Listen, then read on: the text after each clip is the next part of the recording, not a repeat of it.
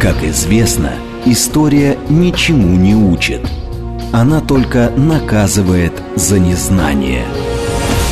Историк Константин Залеский и его гости выкладывают все карты, чтобы выводы вы делали сами. Программа предназначена для лиц старше 16 лет. Исторический пасьянс. Добрый день, здравствуйте, в студии Константин Залеский и э, мой гость. Значит, сразу хочу предупредить, вы можете э, писать в наш эфир, можете даже звонить сюда. Наш смс-портал это 7 925 88 88 94 8. Телеграмм для сообщений говорит МСК бот э, и при, телефон прямого эфира 8495 7373 948. А сегодня мы начинаем наш вот исторический пассианс, и э, мы решили разложить вот наши, наши карты так, чтобы это было, ну, скажем так, неожиданно. А я хочу представить своего, нашего сегодняшнего гостя. Это великолепный историк, а, это очень талантливый писатель, это настоящий полковник, это военный журналист. Ну, так если перечислять количество премий, которые он получил, то это можно тут э, до конца нашей передачи э, заниматься этим. Это э, Александр Юрьевич Бондаренко. И э, все очень, то есть, вернее, не все, а очень многие знают Александра Юрьевича как э, историка спецслужб. Знают его как историка писателя, который, который развивает тему войны 1912 года. А мы сегодня возьмем другую ипостась Александра Юрьевича. Это то, чем он начал заниматься 25 лет назад. Даже, по-моему, 26 лет назад. 25. 25, да, все-таки четверть века. Ну, так сказать, хорошая юбилей. Опять. А может и 26. Вот, 26. Ну, 20, четверть века. А это Александр Юрьевич занимается русской императорской гвардией. И уже э, вышло в свет 8 15. Прошу прощения. 15. 15 книг за это время, и, по-моему, и, по-моему, Александр Юрьевич останавливаться на этом не собирается. Нет.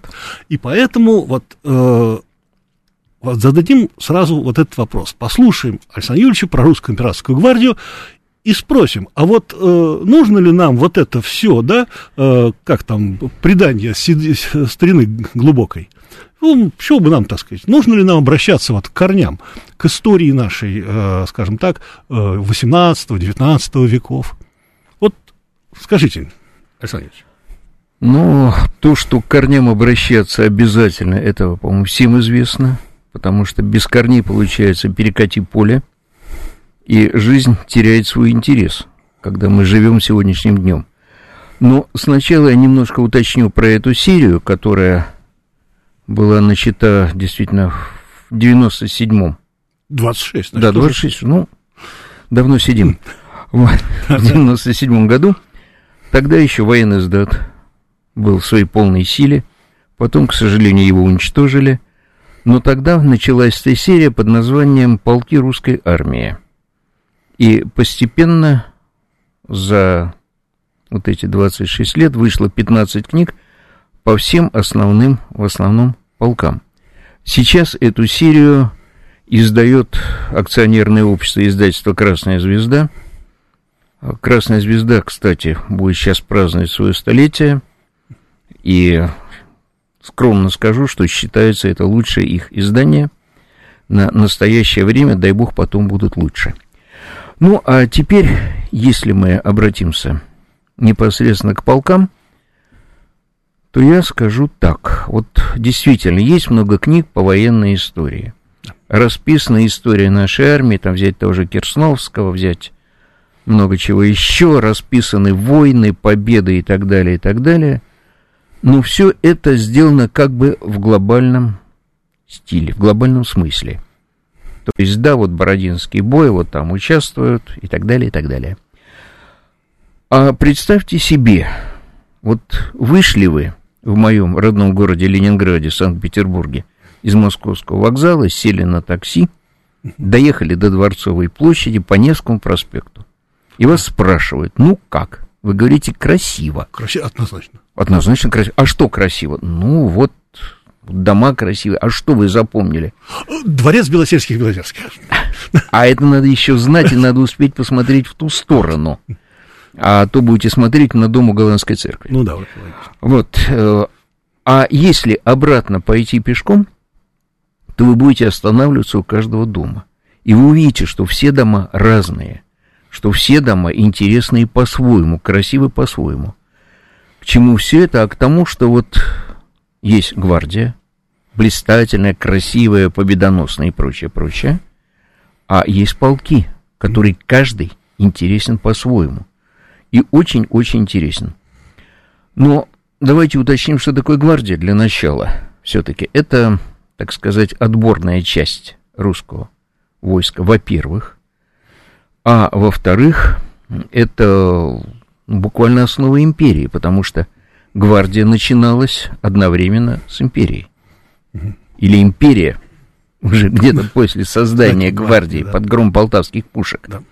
И закончилась точно так же история империи на, вместе с гвардией на полях Первой мировой войны. И это была не просто отборная часть, это было, во-первых, в те времена не было изначально военно-учебных заведений, поэтому наши и офицеры, и генералы, и полководцы, выдающиеся, они начинали службу в гвардии в XVIII веке нижними чинами. Возьмите Александра Васильевича Суворова, Да, да, да. Семеновский капрал, и довольно долго тянул эту лямку. Ермолов служил в гвардейской артиллерии, Воронцов, Преображенец и так далее, и так далее. Так вот, одна ипостась гвардии – это школа, откуда выходили офицеры во все другие полки армейские. Вторая ипостась – это боевая, потому что служба, потому что на том же Полтавском поле одно из решающих слов было сказано гвардии. При Нарве гвардия устояла. Ну и так далее, и так далее. Ее бросали в самые ответственные моменты сражения. Она решала сражения, но это, если вспомнить Наполеона, гвардия в огонь. Знаменитая фраза. Ну, а тысяч- третья... в тысячи километрах от э, Парижа я не могу рисковать своей гвардией. Да, да, да, сказал он на Бородинском поле, Да. насколько мы помним, Да. насколько мы слышали. Мгм. Вот. А так, Да-да. да, да, да, я помню это. Так вот. И третье, это был а, удивительный кадровый резерв. То есть э, государи из гвардии брали чуть ли не всех высших чиновников. Это были и губернаторы, и послы, и люди, выполняющие самые ответственные поручения, потому что императоры сами служили в войсках гвардии. То есть это не просто был какой-то знакомый, которого где-то когда-то видел, там, в детстве, в юности или что. Это были люди, которых они видели в деле, которых они оценивали и представляли им уже соответствующее поле действия. Поэтому гвардия очень много значила в нашей истории, и история России, повторяюсь, история императорской России – это история гвардии. Как раз формирование, да, мы помним, да, э, как Державин, будучи сержантом Преображенского полка, исполнял там, Да. ну, в общем, такие секретные поручения. И многие сержанты, так и с ревизиями, и как угодно. И вот тут мы обращаемся, опять-таки, к моим книгам, потому что их ценность в том, что не я их писал. Я их составлял. Я просто брал вот эти дореволюционные истории, и на основании этого делалась первая часть книги по дореволюционной истории, потому что рассказано не то, что я придумал, а о том, что там было написано. Вторая часть книги – это биография интереснейших людей. И третья часть – это мемуары. И вот когда ты работаешь с историей полка, ты вдруг находишь такие вещи, о которых не предполагал, которые напрочь забыты. Ну вот, что проще? Чем проще подтвердить, как не историей лейб-гвардии Измаилского полка. Полк создан не при Петре, как недавно, когда я ехал на экскурсии, получилось так в моем родном Санкт-Петербурге, и экскурсоводка сказала, глядя на этот собор из Измайловского полка, вспоминаются детские игры Петра Первого. Нет, это полк создан в 1730 году при Анне Иоанновне. Если вспомнить наши учебники школьные, это что? Это Бероновщина, это русофобия, это вообще жуть полная. Засилье немцев. Засилье немцев. Даже не только учебники, но и «Ледяной дом» Ложечникова. Ну, там много всего. Ну да. и «Слово и дело» Пикуля. Угу. И тут мы открываем историю лейб-гвардии Измаильского полка. И запинаемся. Потому что, как нам в учебниках сказано, полк создавался в противовес Петровской гвардии. Да, да, да. А почему, если он в противовес он не был назван Курлянским? Или Метавским? Ведь потом же были лейб-гвардии финляндские, лейб-гвардии литовские при Александре. А здесь в традиции Петровской. Преображенское село, Измайловское, Семеновское и Измайловское. Да. То есть уже сомнения. Начинаешь смотреть опять-таки по книге, состав. Да примерно такой же, как в любых других полках. То есть немцев там не было больше количества, чем... Больше, чем а, в других. Больше, чем в других было. Да. Ну, Левенвольд командовал, но один из его замов был, извините, уже русский и так далее. И офицеры были, и поэтому полк спокойно находит общий язык с остальной гвардией. Но когда возникают такие сомнения, начинаешь думать дальше. Вот такая плохая Анна Иоанновна, но стоп. Полк-то был создан где? В Москве. А потом? А потом Анна Иоанновна возвращает или переводит его в Петербург, как и всю гвардию. И столица возвращается в Петербург. Петровский, находившийся в то время в запустении. Потому что во времена Петра II перевезли туда – и столица стала угасать, и флот гнил. И вот это Анна Иоанновна. И флот стала при ней возрождать. И столица, опять-таки, в Петербурге, который стал возрождаться. Начинаем смотреть дальше. И эту историю. Откуда брали кадры?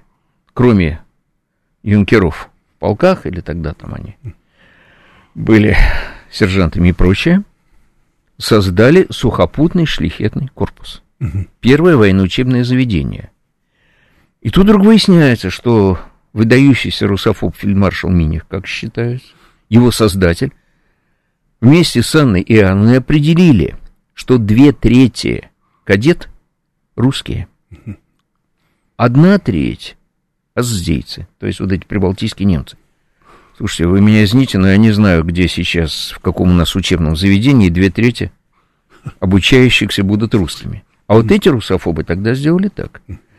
И плюс еще, это как-то не очень помнят, но при Петре э, люди в равных званиях получали различные жалования. При том, что э, иностранцы получали двойной оклад, потомки иностранцев, родившиеся в России, полуторный оклад, ну, а русским было достаточно одного клада. Так опять-таки при Анне Иоанновне ликвидировали, да? Ликвидировали это неравенство. То есть уже приходится пересматривать немножко отношение к Анне Иоанновне, и оно понятно, потому что всегда легко валить на какую-то боковую родственницу, двоюродную тетку, чем говорить, что при наших бабушках, прабабушках было не очень хорошо. Но вот такая вот мелочь кажется, а ведь как интересно. Ну да, и гвардия таким образом была, ну, скажем так, вот тем зеркалом, в котором отражалось все российское общество. Безусловно. И как бы вот изучая историю гвардии, можно сказать, что мы видим вот историю империи. Да. Как вы опять-таки прекрасно сказали, а, что это было не только армия, это было и весь фактически административный аппарат. Да-да-да, выходили из гвардии, становились и... Но если брать опять-таки эти истории, да там и в боевом отношении очень много интересного, то о чем мы не догадывались. Ну, по-моему, стихотворение Лермонтова «Бородино» даже сегодня все знают. Ну, Более-менее... Будем надеяться. Да, будем надеяться. Вам не видать таких сражений, носили знамена как тени, в дымогон блестел и так далее, и так далее. А кто знает, что во время вот этого боя был где-то в середине, в районе полудня, такой некоторый перерыв, отдых, и лейб-гвардии финляндский полк, солдаты, находясь во враге, стали копать и докопались до воды.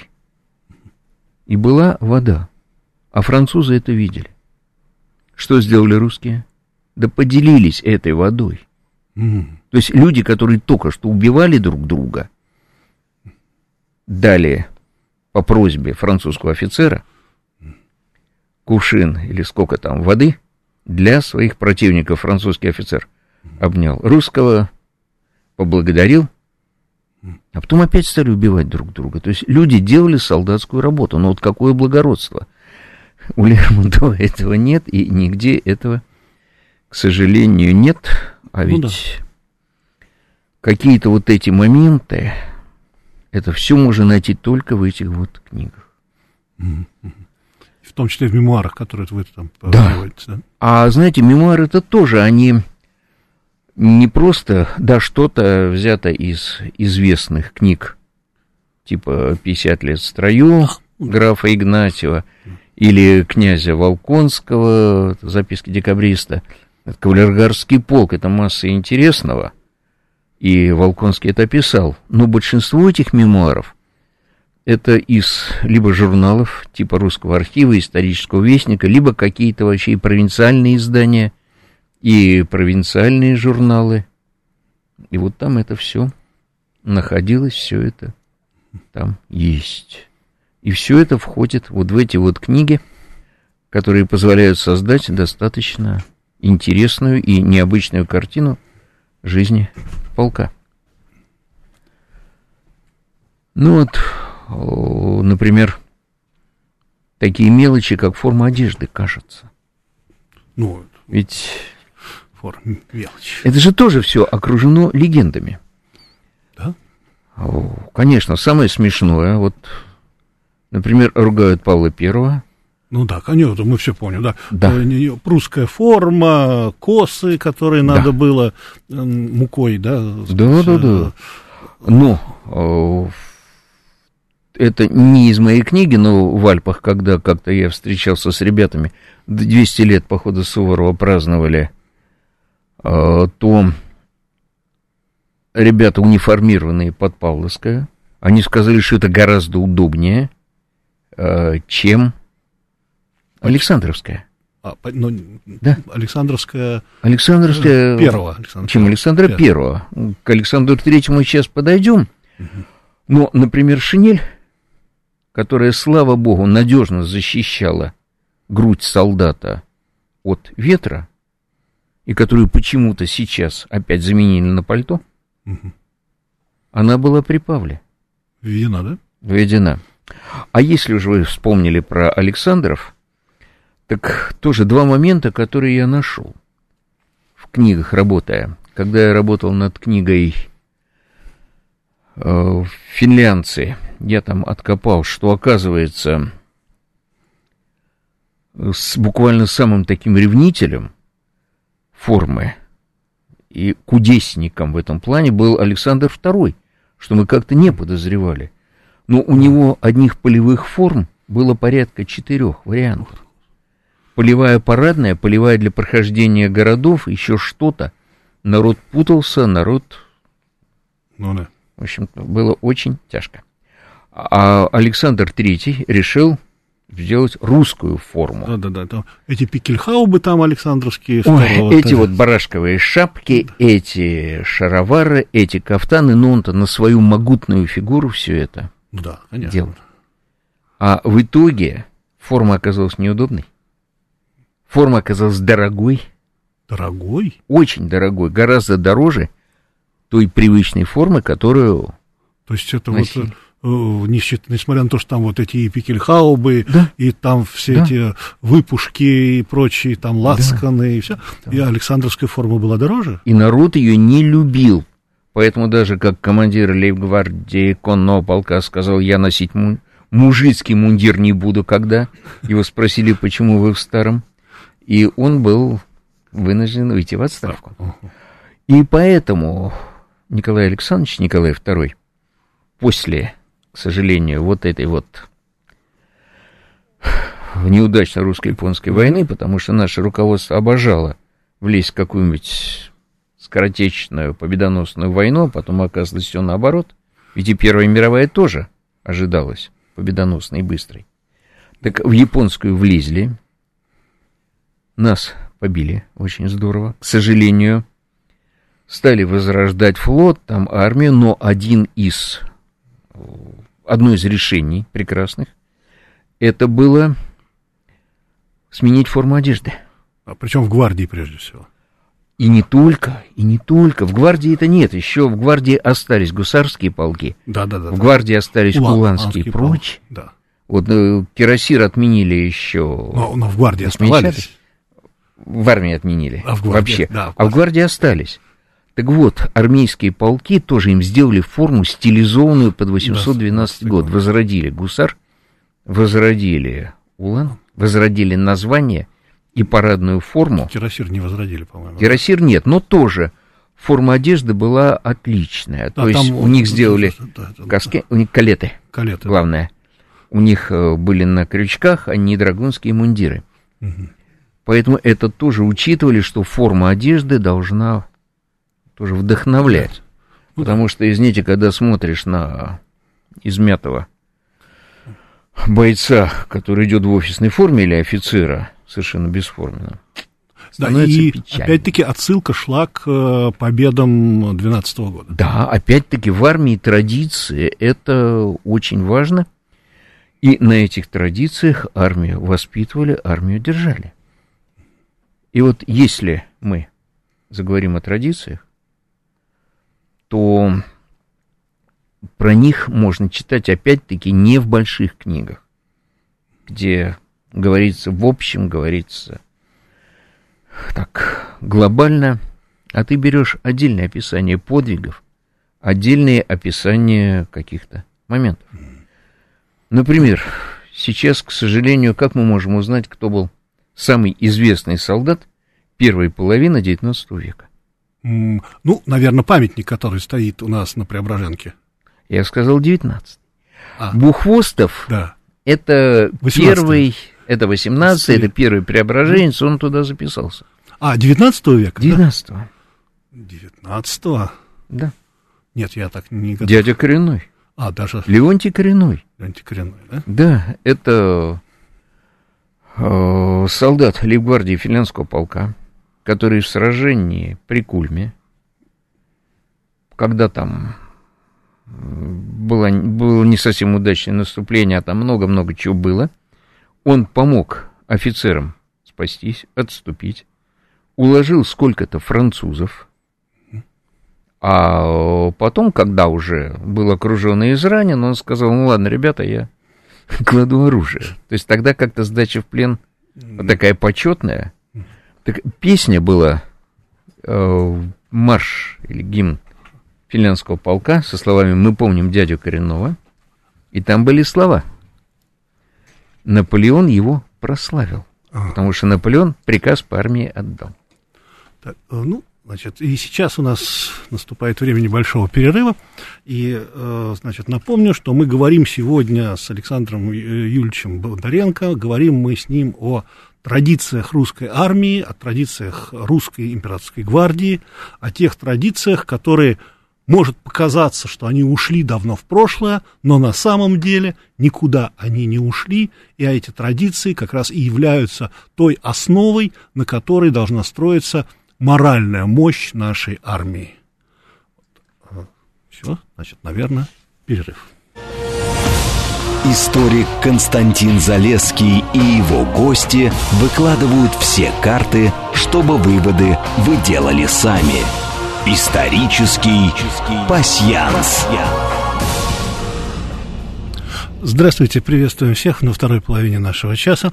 И мы говорим о российской гвардии. И вот такой, скажем так, не то что вопрос, а вот такое небольшое рассуждение.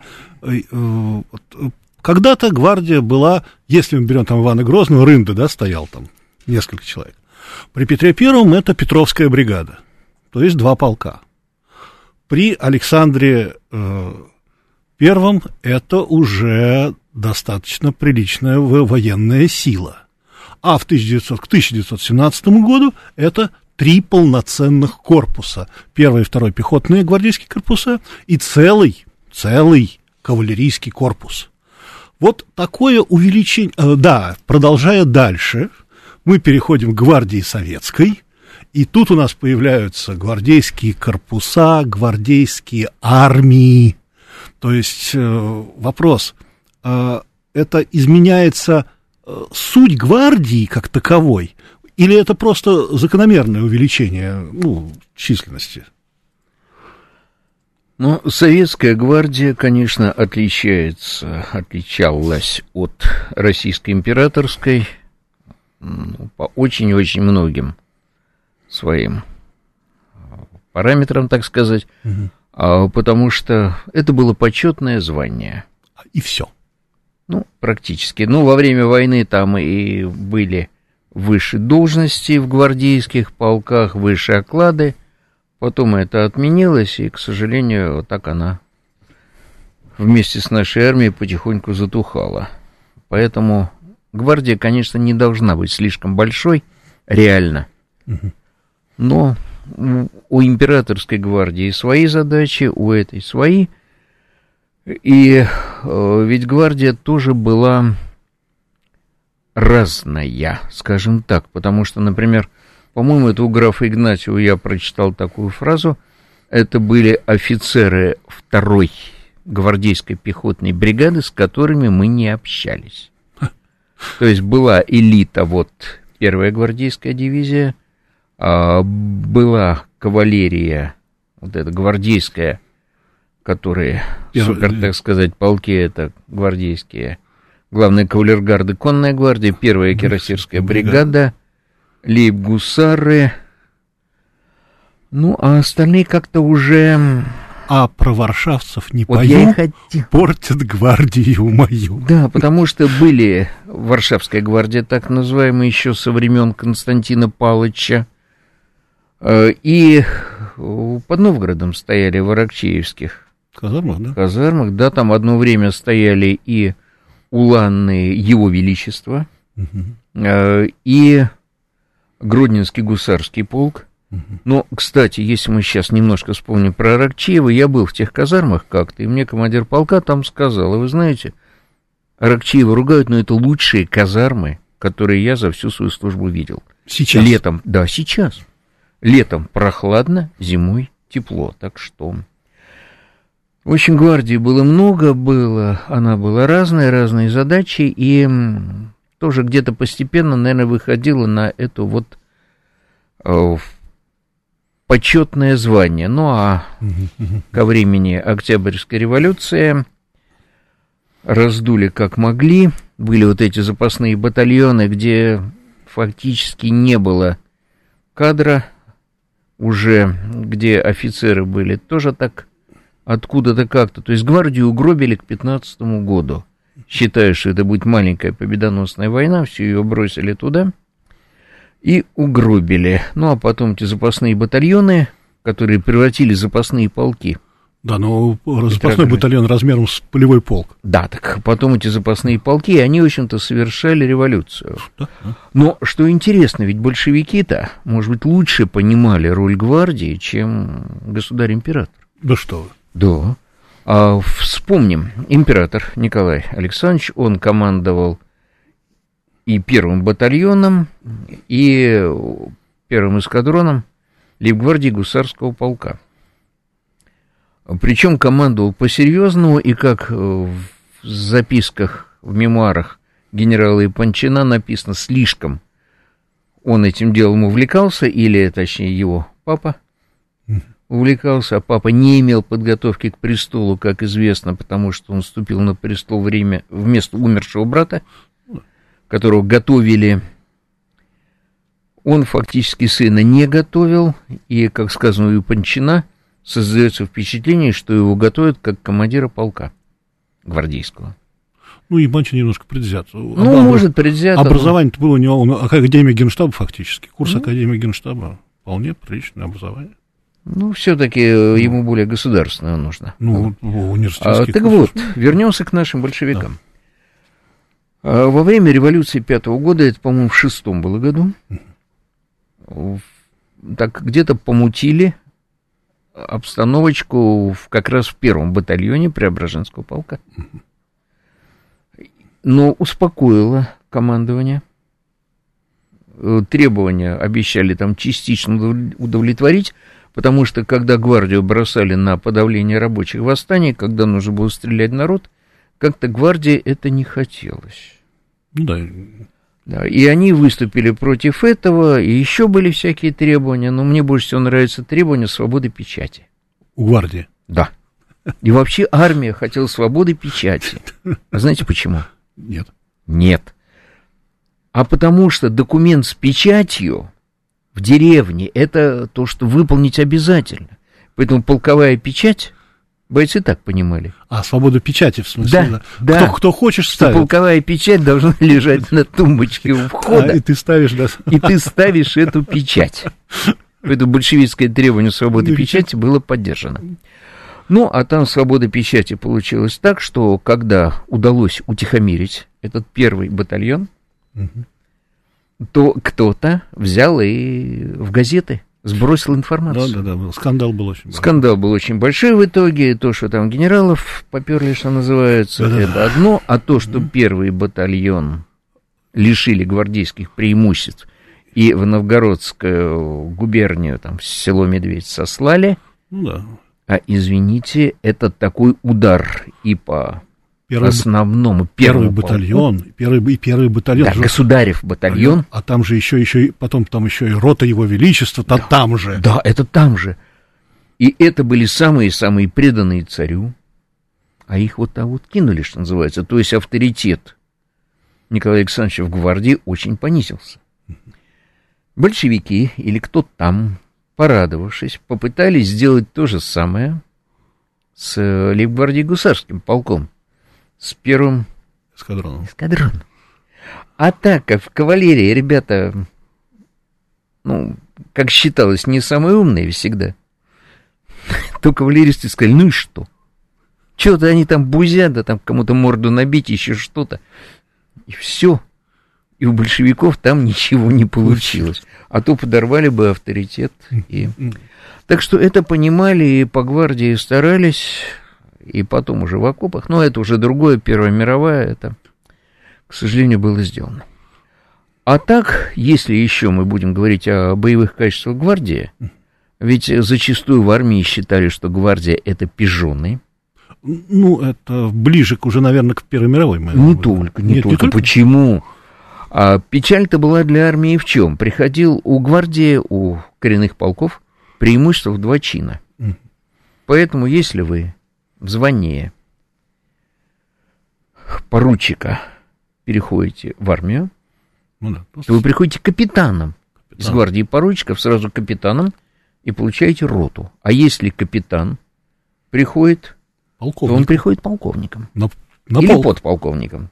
А, или подполковником. Ну... Да. Там было так. Вот он приходит и получает полк в скором времени. То есть зависть гвардии была естественна. И от зависти тоже такой вот они там пижоны. А, прошу, э, перебью. Да. Это мой прадед как раз. Э, он не был гвардейцем, он был академиком. И моментом. Вот, да, моментом. Моментом, как вот, называли академик. Вот. И вот, значит, это было две группы, которые друг друга на дух не переносили. А их не переносила на дух вся остальная армия. Да. Так вот, а я приведу обратный, что называется, пример. 812 год. Только что создали гвардейский флотский экипаж, угу. который отправляется совершенно неожиданно на войну с Наполеоном. То есть сначала их ведут к Неману. Чего они там делали вообще? Они исполняли обязанности саперов. Саперов. Они делали переправы, они делали дороги и прочее. Но когда нужно, они брали ружья, со штыками, и они воевали в боевом строю. И вот так от Немана до Тарутина с определенным участием в Бородинской битве. Причем, э, когда я представлял в РИА Новости на пресс-конференции мою книгу, под названием «Гвардейские моряки», я задал вопрос, а Михаил Лермонтов участвовал в Бородинской битве? Участвовал. Как? Он... Михаил Николаевич Лермонтов, мичман гвардейского экипажа. Понятно. Да. Участвовал, когда они там мост уничтожали на пути французов возле села Бородина. А потом Михаил Николаевич дослужился до полного адмирала. О. Ну, это так. Детали. От, очень дальний родственник, есть родственник Михаила Юрьевича. Так вот, значит, дошли до Тарутина, а потом дошли до Парижа, дрались при Кульме великолепно. Потом возвращаться в Россию фрегат или что там под названием архипелаг. И тут командир экипажа подходит к командиру корабля и говорит, а позвольте, мои офицеры будут нести вахту, а матросы выполнять свои обязанности. да вы что, сказал он, у нас же серьезное заведение. Как они после, тем более, не только гвардейцы, но два года сухопутных боев. Ну, ничего, было сказано. И действительно, эти гвардейцы великолепно выполняли обязанности, все просто там обалдели, что называется по-русски. То есть матросы лазали по вантам реям, офицеры прекрасно прокладывали курс, корабль великолепно дошел. Вот какая была подготовка. Да, то есть и подготовка. И э, тоже э, ведь э, не знаю, вот согласитесь вы, не согласитесь, но, на мой взгляд, имело определенную, э, определенное значение традиция, что, предположим, служили в одном и том же полку поколениями. И это, и потом у гвардейцев считалось вот исполнять обязанности службы. А то, что служили в одном, в одном и том же полку поколениями, так когда там ищешь биографии, сразу смотришь и видишь, ага, это там, конная гвардия, там Манзей, гусары, там Васильчиков, Лев гусары да, тоже. Гусары, да. Родзянка, это у нас кто? Родзянка, кавалергард, кавалергарда, да, кавалергарды там и так далее, и так далее, безбородка, кавалергарда, да, да. Каульбарсы, конная гвардия, ну и так далее, и так далее. Да, иностранных фамилий много, но опять-таки понятно почему. Потому что с петровских времен в Россию старались приглашать людей образованных, людей подготовленных, не безграмотную рабочую силу тупую, которая... Ну да. Да, а именно людей, которые приносили пользу. То есть это был тоже патриотический подход. И люди эти честно и верно служили России, и, в общем-то, вписаны эти имена, считали себя русскими.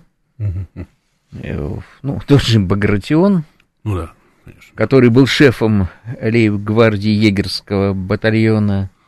Тот же Татлебин, гвардейский сапер, который обеспечил оборону Севастополя, а потом был главнокомандующим в конце войны 77-78 э, годов и так далее, и так далее. То есть люди внесли огромную огромный вклад в развитие нашей и военной науки, а, и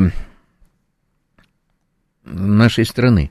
Но вообще, если говорить об именах, ведь гвардейцы, они в любых областях человеческой культуры, так сказать, человеческих знаний, они же там тоже свой вклад а, вносили. Очень приятно, что в биографиях моих в биографических разделах моих книг это не только полководцы, не только военачальники, но и, простите, Павел Федотов. Великолепный художник, лейб-гвардии финляндский полк. Модест Мусорский. А, ну да, конечно. Преображенец. Ну, я уж не говорю про Михаила Юрьевича. Ну, да, там. Не говорю про Дениса Васильевича. Но все эти люди вот воспитывались на этих традициях, воспитывались в этих самых военных, так сказать, коллективах. И... Ну, и тогда вот сразу вот вопрос, потому что у нас уже да. остается так очень немного времени. Вот, э, Александр Ильич, а вот как вы смотрите на возрождение сейчас? Вот э, Преображенский полк появился, да, Семеновский появился. Правда, там Семеновский или там какой-то номер, там, не помню, там 200, там 30 какой-то там. А, вот, в принципе, вот ваше мнение хотелось бы услышать, потому что мы, как бы говоря об истории, откладывая вот этот вот наш пассианс, все-таки надеемся, что и на современность мы выйдем.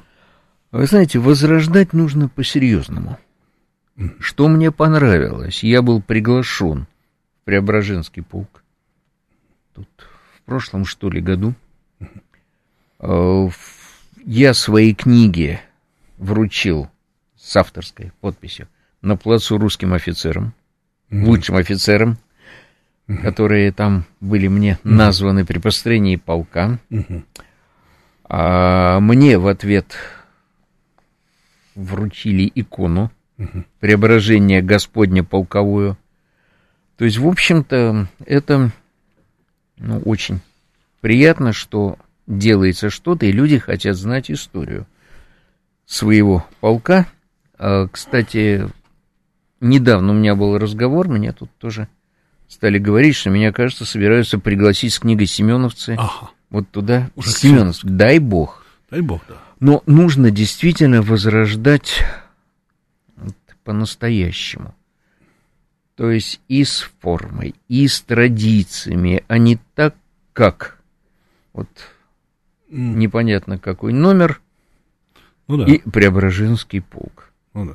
Поэтому отбор задачи полка, личный состав, подготовка, историю полка знать, как отче наш, знать э, героев этого полка, то есть, чтобы они действительно, люди почувствовали себя преображенцами, а не так, что «вот ты будешь преображенец». Ясно есть, а что это значит. Вот так нельзя. Я надеюсь, что так оно получится. Ну да, как, например, сейчас в той же самой Кантемировской дивизии ты там, ты кантемировец. Да? Вы знаете, самое ужасное, если вот взять истории, или точнее, взять книги даже по советским полкам, угу. а хоть историю одного полка можно назвать? Нет, я не смогу. Нет, и я не смогу. То есть еще что-то в мемуарах, да, либо какие-то скучные книги. Ну как скучно? Ну, описано, ну, боевые действия. Угу. Ну и все. А как-то, чтобы это читать, а взять, вот, например, вот эти старые книги, где все расписано. И жизнь полка, и люди, и интересные моменты. Ну, например, взять историю московского полка, там можно прочитать про Булгакова Александра Константиновича. Такой был чудак и шутник. Едет и брат императора, великий князь Михаил Павлович, который командовал гвардией. Идет Булгаков в мундире, карикатурно сделано, потому что сказали, что мундир должен быть более зеленый, они были почти черные, с более длинными фалдами. Он сделал вот такой вот себе карикатурный, какого-то лягушачьего цвета, с длиннющими фалдами. Его сразу Михаил так, ко мне. Ну-ка, садись сюда. К государю поедем. Ну, а государю это... Что делает Булгаков? Он спотыкается, физиономией в полость, и говорит, вот, ведь говорят же, не садись ни в свои сани. Великий князь смеется, отправляет на гауптвахту. следующий раз Булгаков идет не в том головном уборе. Булгаков, иди сюда, говорит великий князь. Булгаков останавливается, по фронт берет под козырек, после этого поворачивается и уходит. Опа. Булгаков, ты куда? На гауптвахту, ваше высочество. Ладно, пошел вон. Ну и уж бог троицу любит. Когда Булгаков шел в галошах поверх форменных сапог, Михаил Павлович его увидел, заорал Булгаков, галоши, на гауптвахту. Ясно есть. Приезжает великий князь на гауптвахту, где Булгаков? Ушел. Как ушел? Ну, галоши оставил и ушел. Булгаков? Что? Ну, сказали галоши на гауптвахту. Ну да, конечно. Вот в советских, извините, такого нет, но это же душа определенная. Ну да, э, действительно, у нас вот, когда описывается история э, чего-то, каких-то соединений, то нас история там дивизии в лучшем случае. Да. А так, история армии, там какой-нибудь там шестой гвардейской, угу. или там история корпуса. Угу. А вот э, история полка, там, где как раз вот именно идет спайка, где идет вот, где ты чувствуешь плечо. Да. Вот этого как раз у нас э, нету, а вот э, тогда это было. Где вот эти традиции, где вот эти какие-то моменты, ведь этих моментов нету. Вот, господи, те же финлянцы, Взрыв в Зимнем дворце, когда Халтурин да, да, пытался да. взорвать. Упоминается так э, в разных книгах легко, а в это время там же был подвиг у этих ребят. Стоит знаменосец, раненый. Крови истекают, подходят преображенцы, преображенский караул присланный на смену. Ну, давай знамя. Нет. Я его должен отдать своему только разводящему. И он так стоял, человек, угу. пока не подошли. То есть вот, вот эта верность слову, верность присяге, верность долгу, вот это подчеркивается. А у нас, ну, извините, из истории Великой Отечественной войны, кого мы знаем? Матросова, из солдат. Ну, ну да, конечно, да, Матросова знаем. Остальных-то уже с трудом сейчас вспомним. Типа Юрия Смирнова там, матроса по Никаху. Но это мало кто знает сейчас. А. Ну, ну, потому что э, хранить э, историю для целой страны это значительно сложнее, чем хранить историю для своего полка. Да. А свой полк, он как раз вот и будет доносить. То есть, как бы начать, это пирамида, да, так сказать, да, что двигаемся вперед, начинаем с малого, с полка. А это играет роль на э, всем э, колоссально высоком уровне. И начав с этого вот, условно говоря, начав с русской гвардии, uh с возрождения русской гвардии, с полковой истории, мы выйдем на уже всеобщую, так скажем так, традицию. Так интерес к истории рождается из этих вот частностей, из этих, так сказать, мелочей, вот подробностей. Потому что когда ты читаешь, как наступает армия, вспомним «Войну и мир». Первая колонна марширует, вторая Эрста колонна марширует, да. zweite колонна марширует. Вот. А здесь вот оно. Ребята, вот они живые люди становятся. Да, да, да. И это возникает интерес. И вот цель вот этой моей серии, которую я дай бог, сделаю, что времени хватит написать остальные известные гвардейские части, потому что еще не тронута третья гвардейская дивизия, а там очень интересные полки, которые из армейских сделаны были. Да-да-да. Еще Петровских. Это гвардейские драгуны. В общем, есть еще чем заниматься, и слава богу, чтобы Наши военные люди это знали, потому что военные люди на этом должны фактически воспитываться, на этой истории. Не потому что это мои книги, а потому что книги, сделанные вот в то время, сделанные справедливо, без всяких вот этих версий, без всяких предположений, а четко излагается то, что знали люди тогда, то, что было. И вот, наверное, э, вот прекрасно вы сказали, вот мне очень понравилось, когда сказали, что вот именно вот на этом уровне, на уровне полковой истории, на уровне истории людей, рождается интерес к истории вообще. Вот просто я думаю, что э, надо нам постараться эту передачу сделать так тоже, чтобы вот в ней рождался вот этот самый интерес к истории. То есть, чтобы э, люди, слушая вот нашу передачу, э, вот не думали каких-то там о глобальных проблемах, то есть как их решить, а думали бы о традициях, о том, какая у нас история. И ведь эта история... И какие замечательные люди. Какие замечательные люди, и на кого мы, в общем, в принципе, нам есть, есть на кого ориентироваться. У нас на самом деле великая история. И в нашей истории, вот это, вот наша страна, наверное, иде, идеальна в этом отношении, что мы в нашей истории можем найти подтверждение любых героических поступков и любых успехов и прочего. Я благодарю Александра Юрьевича Бондаренко за то, что он сегодня был гостем нашей передачи, первой передачи. Ну, надеюсь, что это наша не последняя встреча, и мы все-таки узнаем историю спецслужб в вашем исполнении. Ну, спасибо. спасибо большое. Всего спасибо. доброго. До, До свидания.